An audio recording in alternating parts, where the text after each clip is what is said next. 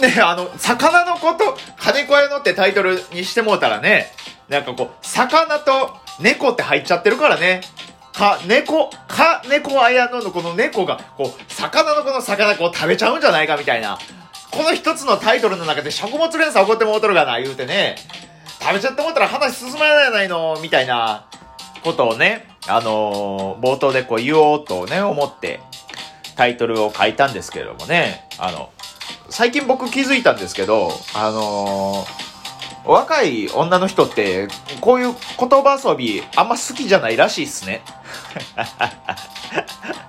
どうも、あずき坊主です。あずき坊主の豆しゃべりでございます。今宵も12分間、よしなにということでございますけれども、皆様いかがお過ごしでしょうか？あずき坊主は最近ですね、なんかこう、作品になんか触れる機会がね、たまたま多くて、いろいろなものを見させていただきましてね、ちょっと今日は感想がてら皆さんに聞いていただけたらなと思うんですけれども、魚の子めちゃくちゃ良かったよ。あの、さかなクンっているじゃないですか。あの方が自伝をね、出さはってるんですって。で、その自伝を元にした映画なんですって。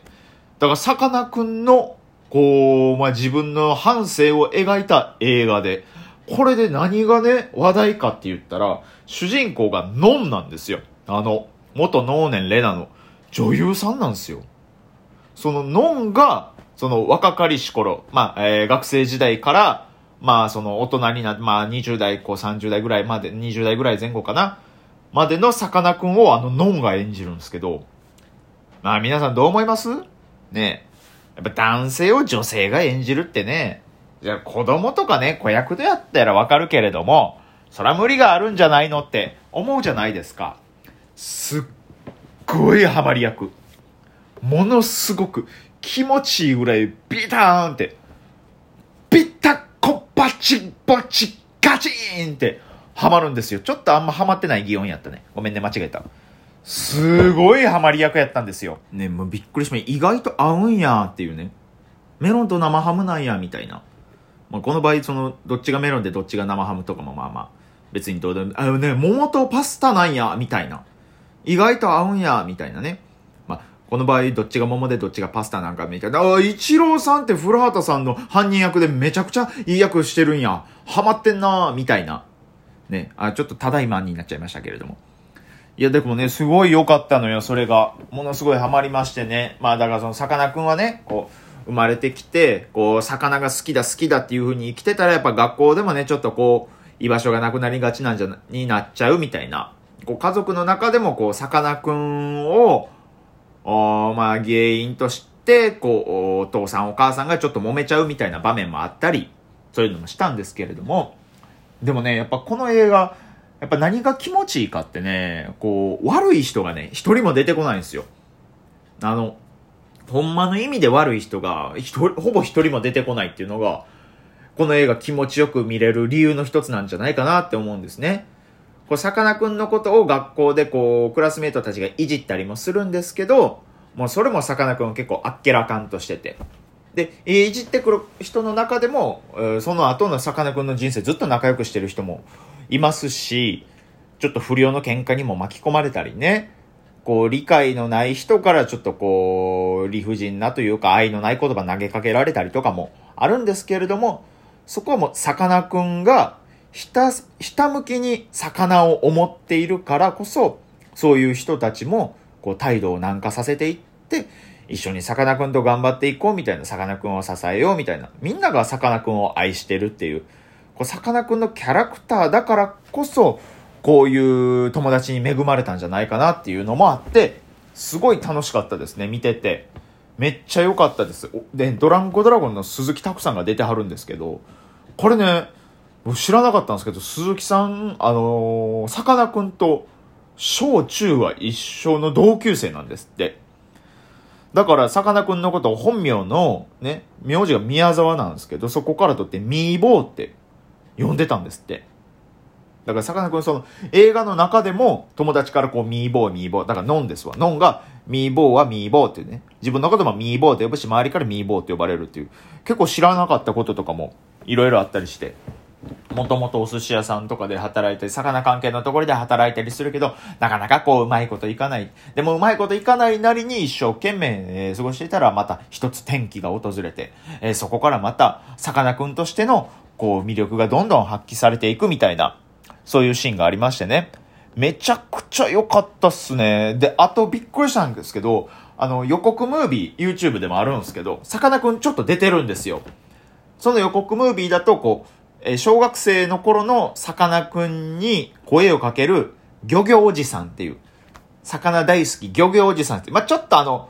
不審者の役割で出てくるんですけどね。予告ムービーやとそれが出てるんで、あ、ちょっとさかなクン見れるんや楽しみやなと思って映画見に行ったら、思ったよりがっつりさかなクン出てくるんですよ。で、めちゃくちゃ重要なポジションで出てくる。で、だからそれもね、めちゃくちゃ皆さん楽しみにしておいてください。あとほんでね、あのー、演出がね、結構ファンタジーな部分があります え、この演出マジで何っていう場面が、僕個人的にもいくつかあったんですけど、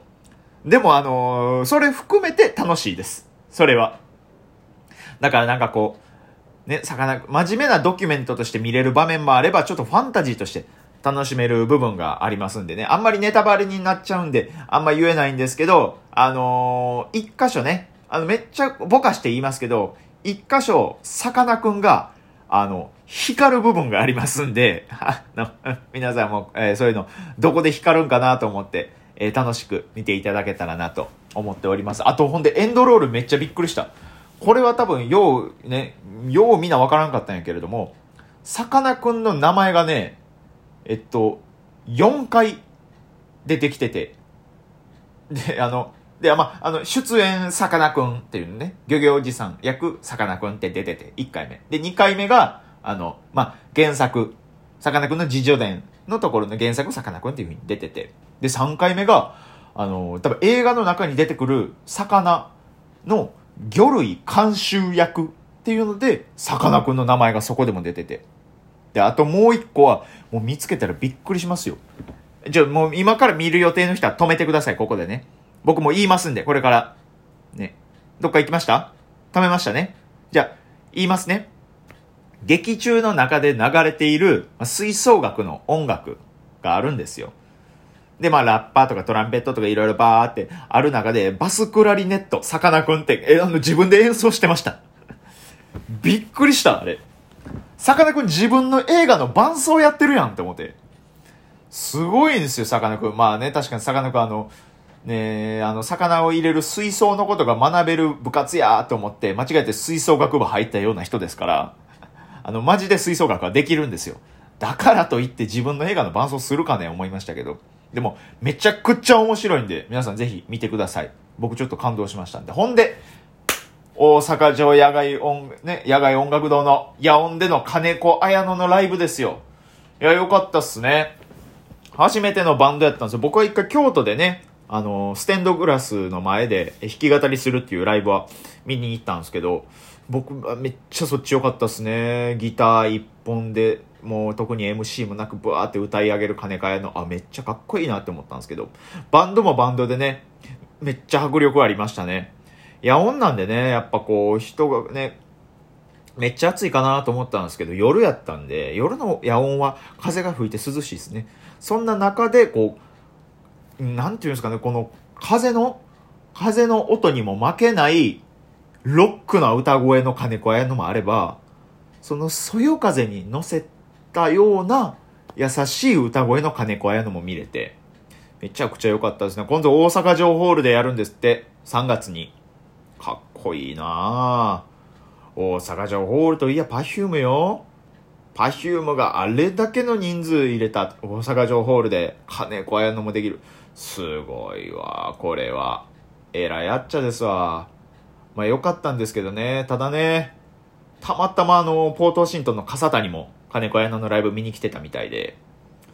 ね、あの、それは全然あの、良かったんです。いいんですけど、会えたんでちょっと嬉しかったんですけど、ちょっとね、相方が嫌でしたね。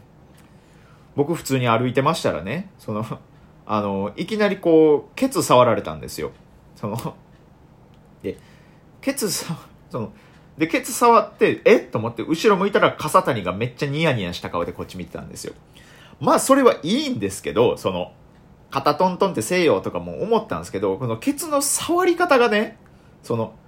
揉むとか、叩くとかじゃなくて、あの、指立てて、指を立ててね、お尻の表面、カサカサカサカサカサカサカサカサカサっていう触り方やったんですよ。もう背筋ゾクゾクってしてもうて、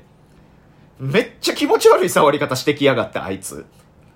やばいわ、あんな触り方。34期1の悪道ですからね、あいつは。一番のいたずらっ子ですからね。ほんまにその、笠谷が彼氏とか友達やったらめっちゃ楽しいんでしょうけど、